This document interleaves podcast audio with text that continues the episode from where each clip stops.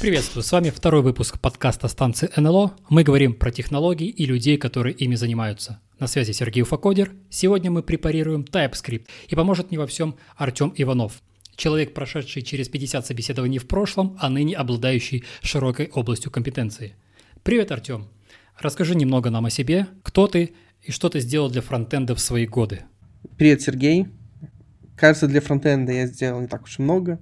Я больше являюсь пользователем инструментов разработки, э, больше как э, фронтендер. Уже, наверное, лет 5 у меня опыта в фронтенде. Успел поработать с нескольких аутсорс-компаниях, и через некую череду собеседований я нашел компанию, в которой на текущий момент мне нравится работать. Если не секрет, то что это за компания и чем ты там занимаешься? Да, это компания Яндекс. У нас стоит такая задача, чтобы выпустить на дороге общего пользования беспилотник который заменит эти кожаные мешки за рулем и будет водить безопасно и классно. В целом я занимаюсь тем, что помогаю нашим аналитикам смотреть на циферки красиво и удобно. Так или иначе, основной вопрос, который мы сегодня поднимаем и вокруг которого топчемся, это TypeScript. И в частности, я нашел несколько статей на Хабре, в которых ты раскрывал некоторые особенности этого языка. Например, одна из них — это TypeScript and Sound Behavior или поблажки надежности. Но хотел бы я начать с самого начала и спросить тебя, а какую же задачу решает TypeScript? Зачем этот язык нам нужен? Ну, по мне, в первую очередь, типы приводят голову в порядок, они заставляют думать о данных, о преобразовании данных. Также немаловажно, типы документируют код, то есть позволяют нам э, находить, выявлять контракты, которые должны быть соблюдены в коде. А также не только появляет выявлять, но и проверять, что код а, соответствует этим контрактам. VDE улучшает автокомплит, позволяет делать автоматический рефакторинг лучше.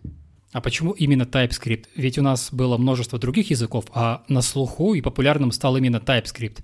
Что в нем такого особенного? В том, что TypeScript достаточно похож на JavaScript. Можно сказать, что это как JavaScript, только с типами, и, возможно, разработчики, которые приходят на TypeScript, могут решить, что в случае крайней необходимости эти типы можно из JavaScript просто вырезать.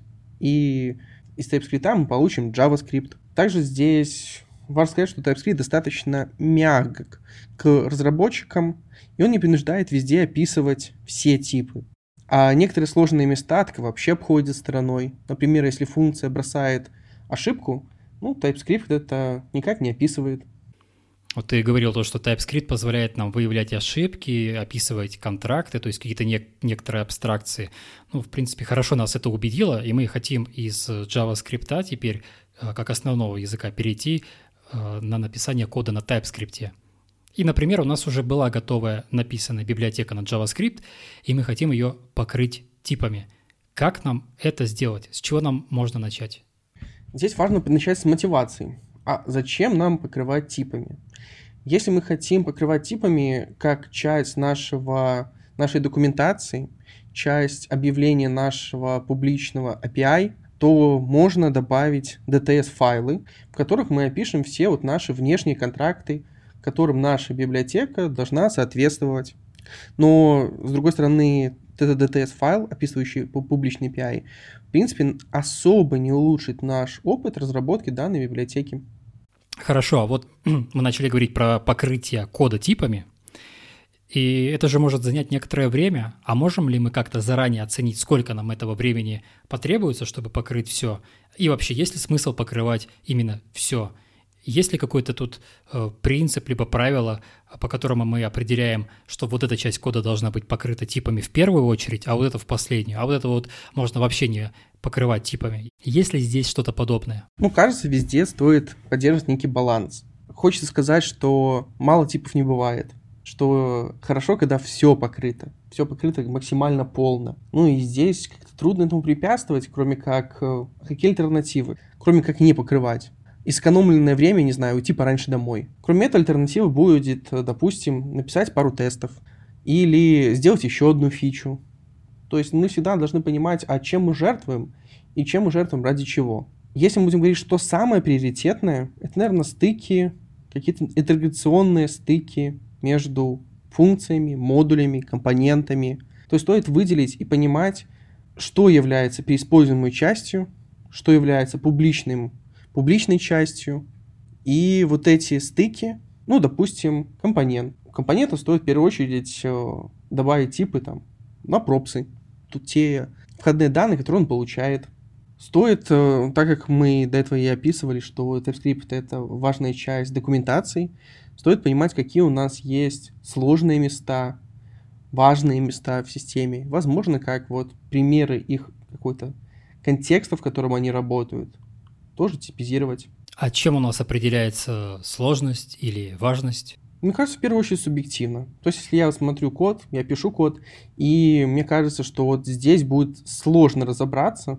Конечно, хотелось бы переписать код так, чтобы с этим было легко разобраться, но всегда есть какие-то трейдофы, то есть мы всегда понимаем, что, конечно, быть э, здоровым, богатым всегда лучше, да, но есть нюансы, то есть, если я чувствую, что какая-то часть... Ну, я везде стараюсь добавлять типы.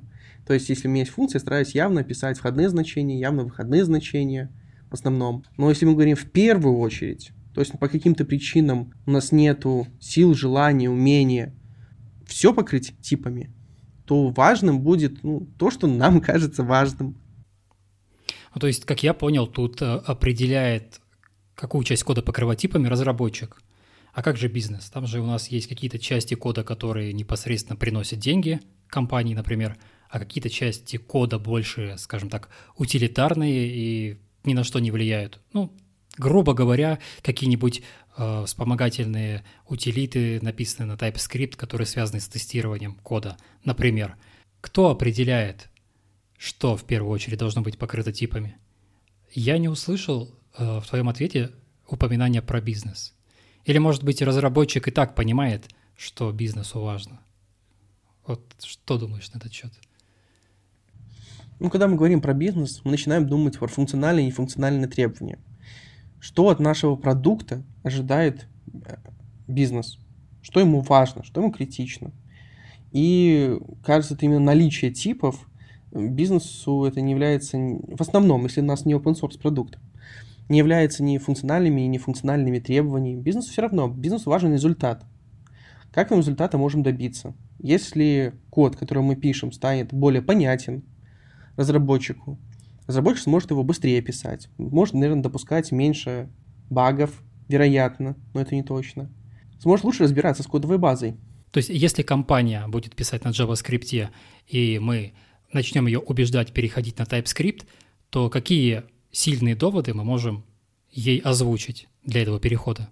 Как я понимаю, один из них — это выявление ошибок в логике кода, наверное, за счет того, что мы его покроем типами. Так это или нет? И какие еще мы можем доводы привести компании для того, чтобы она перешла на TypeScript? Это как задать вопрос, а бизнесу важно, чтобы мы писали понятный код? Кажется, ну какая разница бизнесу, там код понятен, непонятен. Бизнесу важны то, что мы обсуждали, какие-то там соблюдения каких-то требований выполнения. Но здесь важно с точки зрения того, как э, код будет расширяться, как быстро будет имплементиться фичи, сколько фич будет там багов. То есть поможет ли нам TypeScript снизить количество багов? Это достаточно холиварный вопрос, и я не уверен, что на него можно дать однозначный ответ. Но стоит зайти, возможно, с другой стороны. А позволяет ли TypeScript быстрее разрабатывать? Ну, то есть не выявить баги, а выявить баги раньше. И вот кажется, что выявить баги раньше, до того, как мы скомпилировали проект, до того, как мы увидели результат в браузере, до того, как мы понажимали кнопочки в браузере, перевели приложение в какое-то состояние, то здесь, мне кажется, да, TypeScript позволяет найти некоторые виды багов раньше. Окей, тут вроде бы, в принципе, более-менее понятно. TypeScript может дать бизнесу реально какие-то плюсы.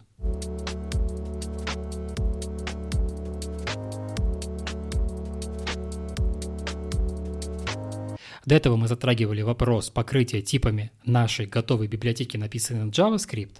Но с другой стороны, мы можем писать проект полностью с нуля на TypeScript.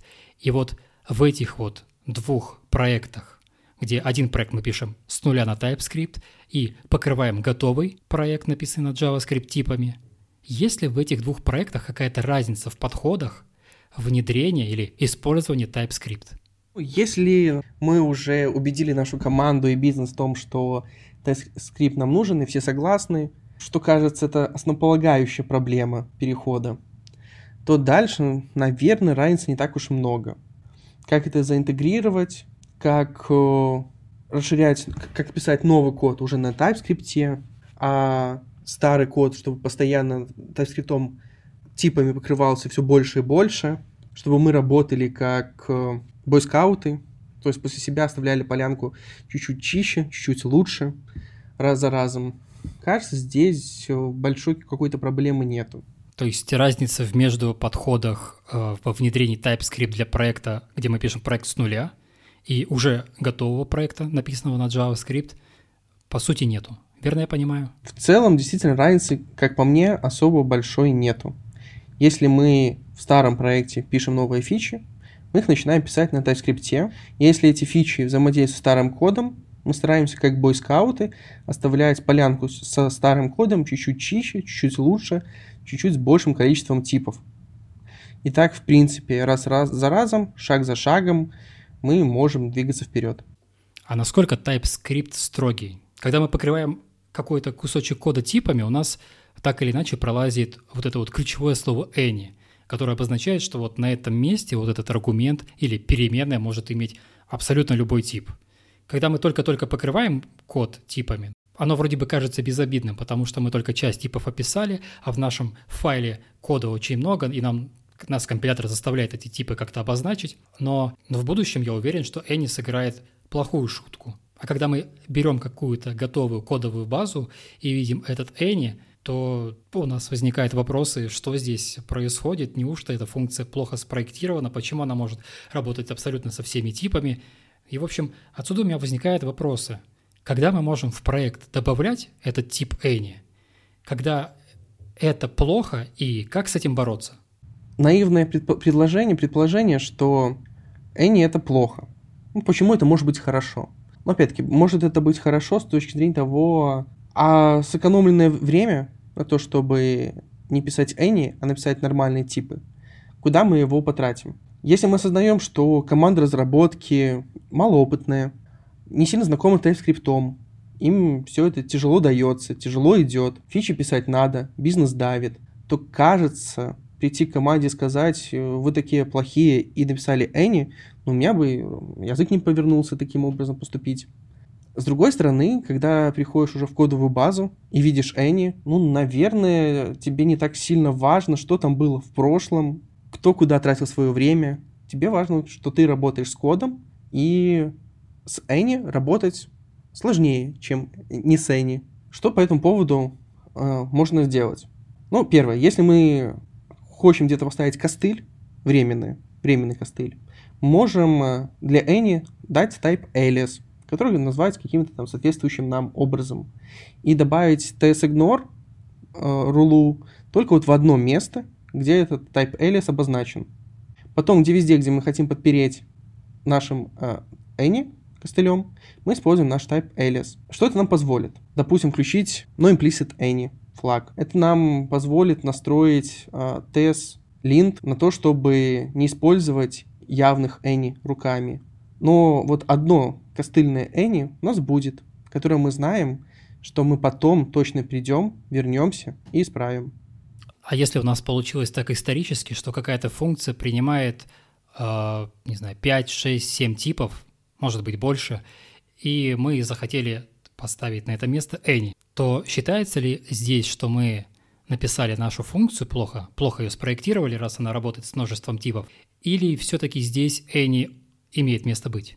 Ну, изначально это можно писать это скриптом. Есть function overloading, то есть мы можем для одной функции написать более чем одну э, сигнатуру. Но здесь, э, как и мы уже и обсуждали, что TypeScript как-то приводит и голову в порядок. То есть, когда мы видим, что сигнатуру функции писать сложно, этих сигнатур функций появляется много, наверное, и в теле функции есть достаточно ифов, которые проверяют, а как же нашу функцию вызвали. Наверное, здесь э, закладывается явное желание порефакторить и разделить вот эту одну большую сложную функцию на ряд мелких, компактных, аккуратных функций с явным описанным входом, с, явной, с более очевидной работой. То есть ответ здесь такой, или э, измените дизайн вашей функции, или, или функции, или попытайтесь использовать перегрузку в TypeScript. Да, верно.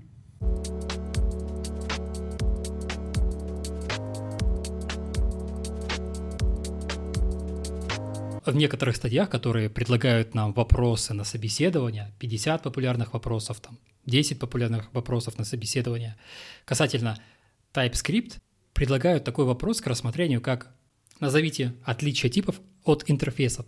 Ну и, собственно, я тебя спрашиваю, так чем они отличаются? Вот я посмотрел тут э, доклад на Holy.js, название, к сожалению, не помню, там рассматривалась история появления TypeScript от версии 1.0 до версии 2.8, и, судя по этому повествованию, кажется, как будто разницы нету. Принципиальной или какой-то концептуальной разницы может быть только в использовании объединения типов против э, наследования интерфейсов. Так или иначе, типы и интерфейсы взаимозаменяемы, и кажется, что разницы нет. И послушав это, я пришел к такой мысли, что, скорее всего, это сложилось исторически.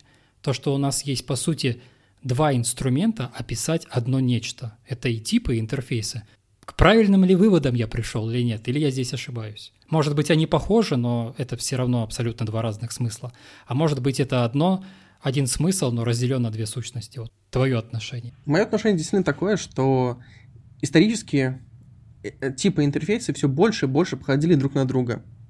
И дошли до определенного момента, когда мы можем написать класс implements, и там написать уже type какой-то. И кажется, что эти сущности уже стали практически идентичны. Ну и интерфейсы еще могут неожиданным образом схлопываться. Ну, то есть, если у нас есть интерфейсы с одинаковыми именами, то типы, которые они определяют, они будут смержены но они, типы интерфейса уже начинают быть настолько похожи, что, скажем, у нас на проекте мы э, обсудили и договорились ввести определенный TS-lint правила, которое запретит использовать интерфейсы. И везде, где можно, ну, собственно, это все места, мы будем использовать явно типы. То есть, получается, поскольку разницы особой между типами и интерфейсами нет, то все равно команде придется договориться, что использовать, чтобы создавать меньше мне очень нравится это слово когнитивной нагрузки. Верно. То есть, когда у нас есть больше одного э, пути сделать что-то, и нет неочевидных плюсов и минусов использовать один из путей, то кажется хорошим тоном сделать проверку, проверку на то, что мы будем использовать только один путь, и эту проверку где-то закрепить. Закрепить в документации Хорошая идея, но кто-то будет, должен будет проверять, что этот пункт документации не нарушается. Поэтому, а, мне кажется, абсолютно хорошая идея закрепить это правило на уровне тест-линтера. В прошлом выпуске подкаста гость Евгений говорил о том, что для него а, большую проблему представляет, казалось бы, один язык, но множество настроек линтера. И у нас есть возможность в TypeScript регулировать вот это ключевое слово any – у меня вопрос, насколько больно разработчикам придется, если они будут э, переключать те или иные флаги, которые работают с Any? Сколько это боли может им доставить? Или, может быть, язык спроектирован так, что, в принципе, в определенной последовательности, если ты будешь переключать эти флажки, то боли никакой не испытает. Вообще, есть ли какая-то боль по контролю дополнительных флажков при написании TypeScript кода? Все-таки я бы воспринимал флаги это не как э, мы начали с чего-то очень нестрогого, чего-то, что нам позволяет очень многое, и шаг за шагом добавляем больше типов, включаем больше флагов, оно становится все строже, все лучше, и идем в светлое будущее. Мне так не кажется, потому что мы после каждого включения, ну, то есть мы добавляем no implicit any флаг, мы запрещаем, чтобы у нас э, в коде появлялись неявные any ну, нетипизированный аргумент функции, допустим, и так далее. И включение таких флагов может э, привести к тому, что у нас появляется очень много ошибок. И тогда возникает вопрос, а когда нам включить? И что нам делать с этими ошибками? Возвращаться и переписывать э, полпроекта, ну как переписывать, расширять, смотреть, дебажить, что там приходит, наверное, не хочется. Поэтому включение флагов здесь может представлять собой боль. Я бы здесь размышлял, о подходе того, что мы пришли к пониманию, что мы хотим от TypeScript и какой набор флагов нам подходит. То есть, получается, мы изначально определяемся с этим набором флагов, и потом уже этот набор не изменяем. Наверное, лучше сказать так, что если вы захотели писать с флагами, лучше эти флаги включить как можно раньше.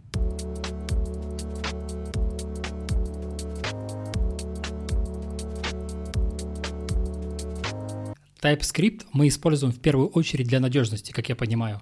И с другой стороны, у нас есть э, такой инструмент, как написание тестов на наш код.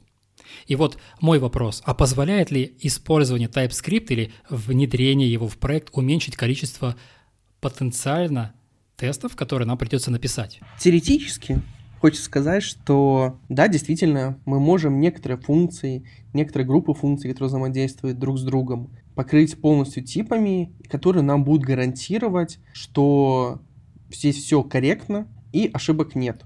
Но с TypeScript за этим уследить очень сложно. И, наверное, здесь не стоит на это полагаться. Я бы лучше рассматривал TypeScript, как мы и до этого размышляли, о документации, о выявлении контрактов, собственно, о другом уровне надежности проекта. То есть получается, что это TypeScript в первую очередь это не про надежность? Действительно так. TypeScript предоставляет некоторые гарантии. Если смотреть документацию TypeScript, там есть заметка о soundness языка где описывают, что такой цели, как надежность, перед авторами языка не стояло. Тем не менее, я хочу использовать TypeScript для проверки надежности моих программ. Проверка надежности у меня происходит в момент компиляции. Получается, что я описываю типы, у меня происходит компиляция, программа сверяется по типам, а в рантайм у меня эти типы не попадают, они пропадают.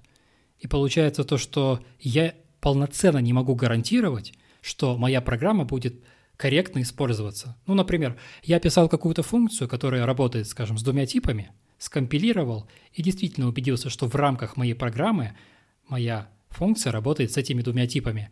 Но потребитель моей функции, JavaScript функция, может в эту функцию передать что угодно. Могу ли я как-то перенести вот эти проверки, которые я написал ранее, в TypeScript в runtime?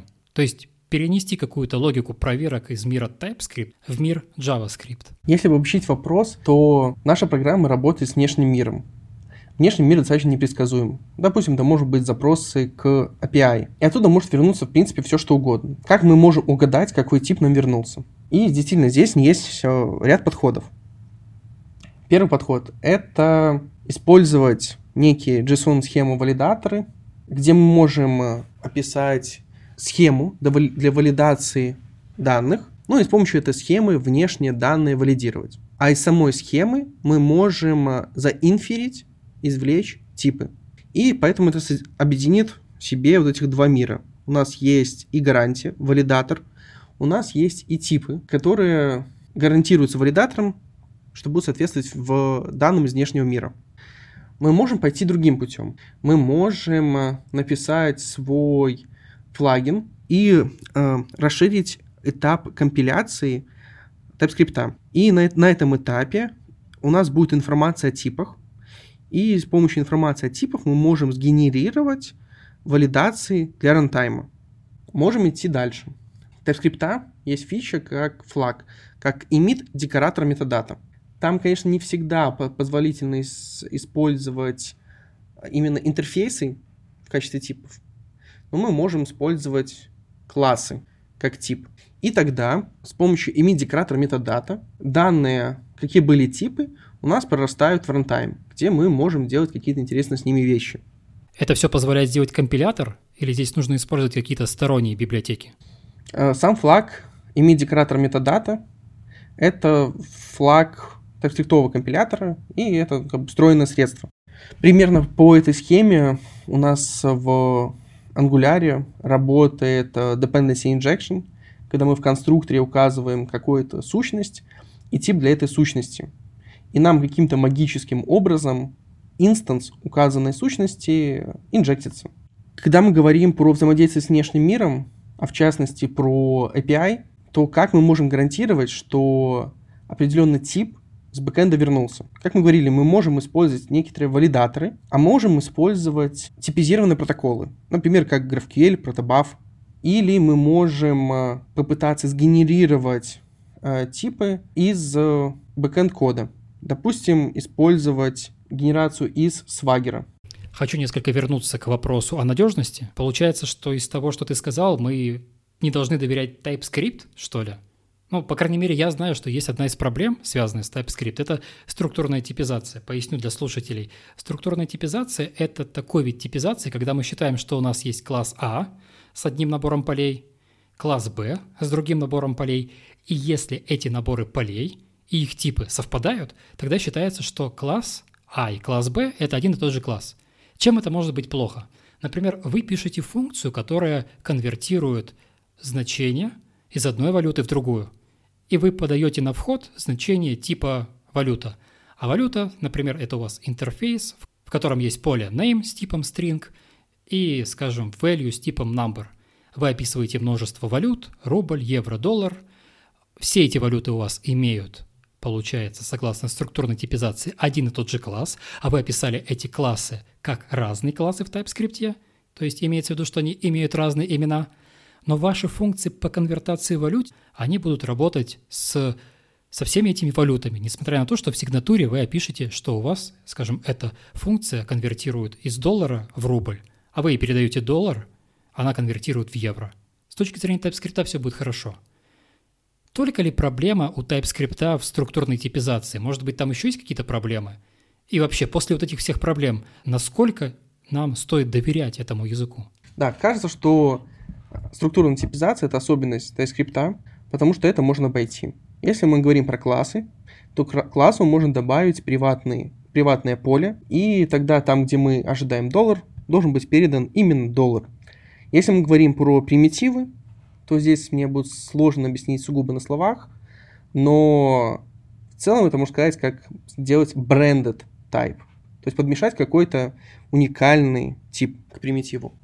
Какие есть еще особенности, на которые стоит обратить внимание? Я до этого упоминал, что TypeScript не особо нам помогает работать с ошибками. Если у нас есть функция на две строчки. Первой строкой мы бросаем ошибку, второй строкой возвращаем 42 то сигнатуру, которую выведет TypeScript и на которую будет ссылаться, что функция возвращает number. Про то, что там на первой строке ошибка и до ретурна код не дойдет, ну, это уже дело десятое. Есть другой пример, связанный с тем, а, как если мы мутируем входные значения. Если у нас есть функция, в которой мы ожидаем на вход массив а, животных, и в нашей функции мы в этот массив добавляем кошку, то может получиться казус. Мы можем э, вызвать эту функцию и передать ей массив собак. Массив собак это же массив э, животных, верно? Верно. Внутри функции мы смотрим, у нас массив животных. Все правильно. Мы хотим добавить кошку. Кошка это животное, животное. И добавляем кошку. Но тот, кто вызывал, вдруг узнает, что у него в массиве собак вдруг оказывается кошка. В целом непорядок. Есть еще ряд примеров, которые можно писать данной проблемы по type variants, но их достаточно сложно писать словами. Так можем ли мы доверять TypeScript? В целом, не особо мы можем доверять. Описанные примеры мы можем попытаться обходить тем, что использовать иммутабельную структуру данных. Структуру данных, которую мы не можем мутировать. Тогда многие из этих проблем действительно будут неприменимы. Но у TypeScript есть и другая особенность. Если у нас есть иммутабельная структура данных, мы можем передать функцию, которая эту структуру данных начнет мутировать. И для TypeScript здесь будет все в порядке.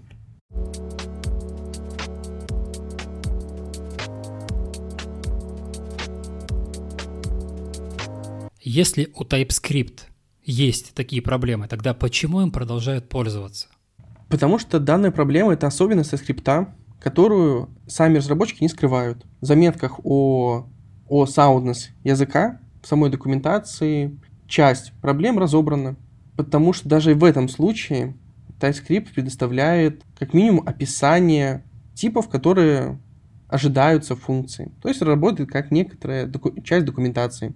А что если нам захочется взять что-то более строгое, несмотря на то, что вот э, TypeScript популярный, несмотря на то, что он описывает проблемы, известные для него самого же, мы хотим взять какую-то альтернативу.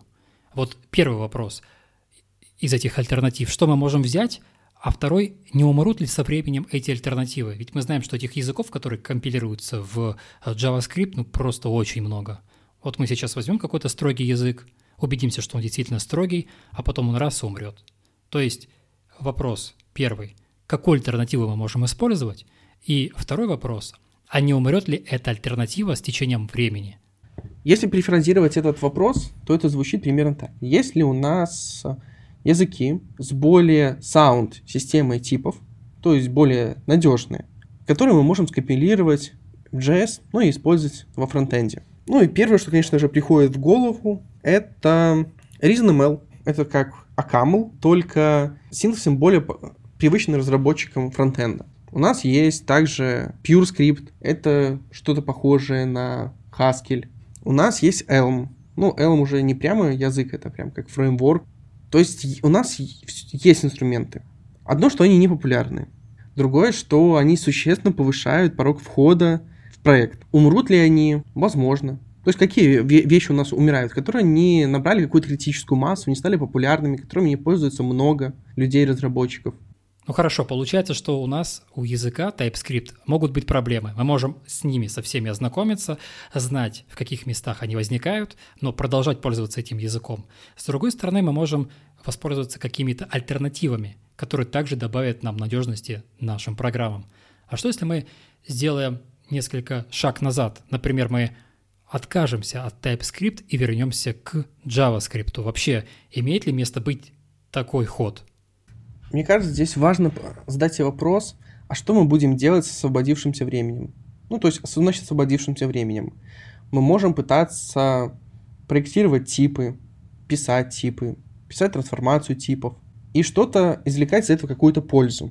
А мы можем это же время потратить, например, на написание тестов. И кажется, что есть ряд случаев, когда мы можем задокументировать, ну или покрыть типами публичный API, и вместо того, чтобы добиваться полного покрытия типами, добиваться того, что у нас все флаги, все валидации включены и все работает, вместо всего вот этого написать некоторое количество тестов. Такие варианты, безусловно, есть. А есть как альтернатива оставить типы и написать тесты. Это звучит еще прекраснее. То есть здесь получается такой трейд между новым функционалом, между тестированием этого нового функционала или надежностью на уровне типов. И разработчик сам должен решить, что для конкретно его текущего проекта в текущий момент времени имеет наибольшую важность. У нас всегда есть трейдов, на что тратить наше время. И разработчик может потратить время, чтобы уйти домой пораньше это не очень хороший разработчик. Разработчик может потратить время, чтобы вместо одной фичи сделать две фичи. Или потратить время, чтобы добавить типы, добавить тесты. Ну и, возможно, в дальнейшем расширять данную часть кода удобнее и быстрее. Действительно, у нас всегда есть э, задача, всегда есть вопросы о том, как эффективнее тратить наше время. Как эффективно тратить время разработчику? Оставайтесь с нами и продолжайте слушать наш подкаст. Мы рассмотрели TypeScript, обнаружили его слабые стороны, сильные стороны, рассмотрели какие-то моменты по его использованию, как внедрить в проект TypeScript. И тем не менее, что нам следует запомнить важное вот из всего, что мы сейчас с тобой обсудили? Важно подойти осознанно к тому, что мы используем и что мы от этого хотим получить. Как со скриптом мы обсудили, мы можем начать добавлять типы только для публичного API. Мы можем э, добавлять типа по всему коду, но использовать any. Мы можем начинать включать флаги, стрикт флаги, которые делают э, TypeScript немножко более стрикт. Если этого нам тоже покажется мало, мы можем начинать добавлять валидаторы для работы с внешним миром, для работы с другими модулями системы. Мы можем начинать думать о том, что иммутабельная структура данных привносит больше стабильности, больше надежности. И, наконец, если нам всего этого тоже кажется мало, мы можем попытаться взять язык, которого более саунд система типов, и использовать его. На этом выпуск подкаста подходит к концу. С нами был Артем Иванов. Артем, большое спасибо. Да, пожалуйста, было очень интересно и познавательно. Для меня, кажется, поднял много материала, перепросмотрел, переподготовился. Изучайте TypeScript. TypeScript во имя добра.